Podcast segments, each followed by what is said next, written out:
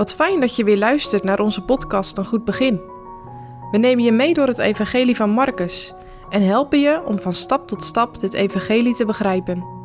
Vandaag met dominee Huisman.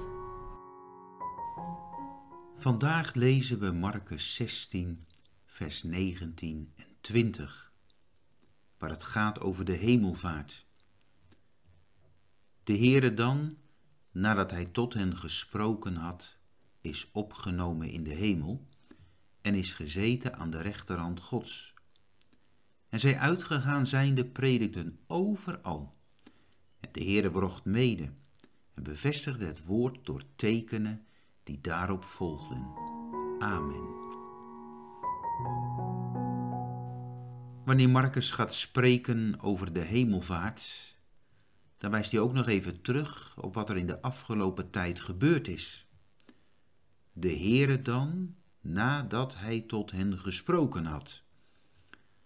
Het wijst op de veertig dagen na zijn opstanding, waarin hij zijn discipelen, maar ook andere van zijn kinderen verschenen is en met hen gesproken heeft.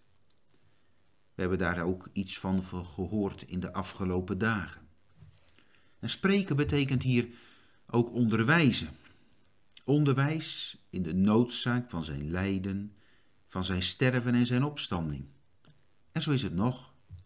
Misschien mag je uit ervaring wel instemmen. Waar Jezus komt in het gewaad van zijn woord, dan onderwijst hij. Ben je al eens door hem onderwezen?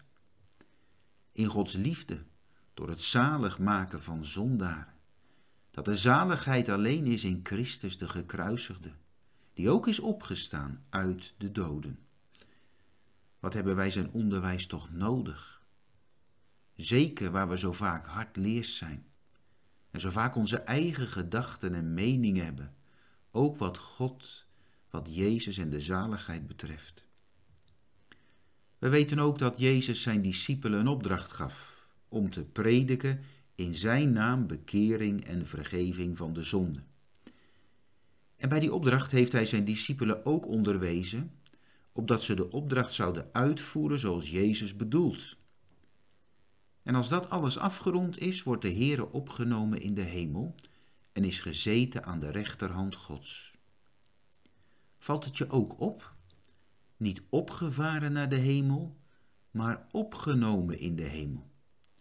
En het is natuurlijk allebei waar, maar Marcus legt het accent op opgenomen in de hemel. En daar ligt een troost in, in dat woordje opgenomen. God de Vader haalt zijn zoon met blijdschap thuis. Want er staat niets meer in de weg. Het recht is voldaan, de vrede is verworven, de dood is overwonnen, de kop van Satan is vermorzeld en het leven is aan het licht gebracht.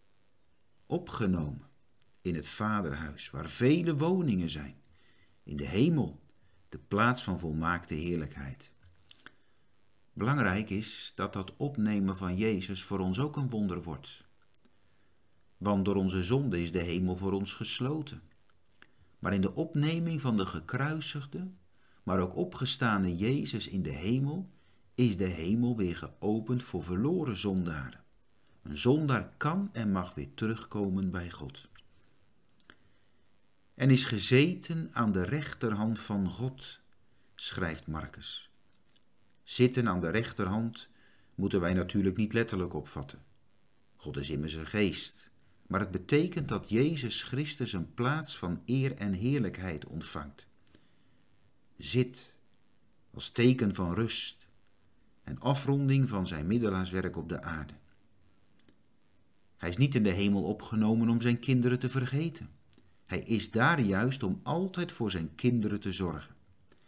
Ik zal de Vader bidden en hij zal u een andere trooster geven, waren de woorden die hij sprak tot de discipelen. Maar hij is daar ook om zijn kinderen te beschermen in grote gevaren. Want er zijn veel vijanden van Gods kinderen op de aarde. Maar hij zit aan de rechterhand van zijn vader. En heeft ook zelf een sterke rechterhand die beschut en bewaart. Mag je het ook al zingen met je hart? Daar zingt men blij met dankbare psalmen Gods rechterhand doet grote kracht. En wie blijven er op de olijfberg achter? huilende discipelen? Nee.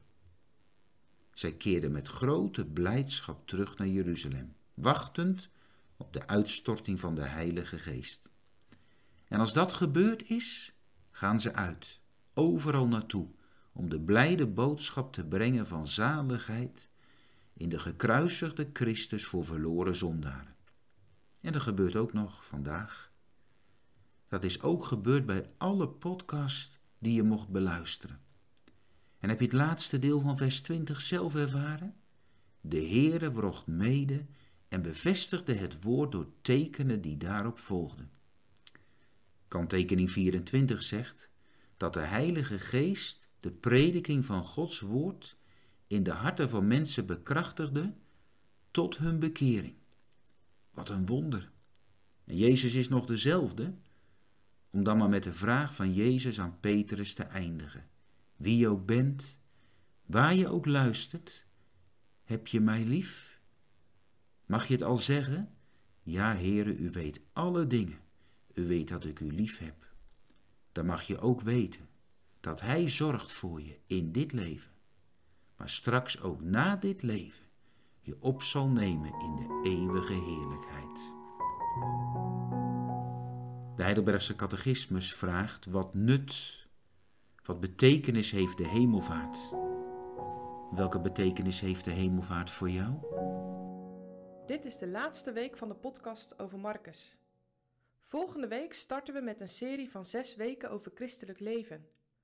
Abonneer je vast op deze serie in jouw favoriete podcast-app en blijf verbonden.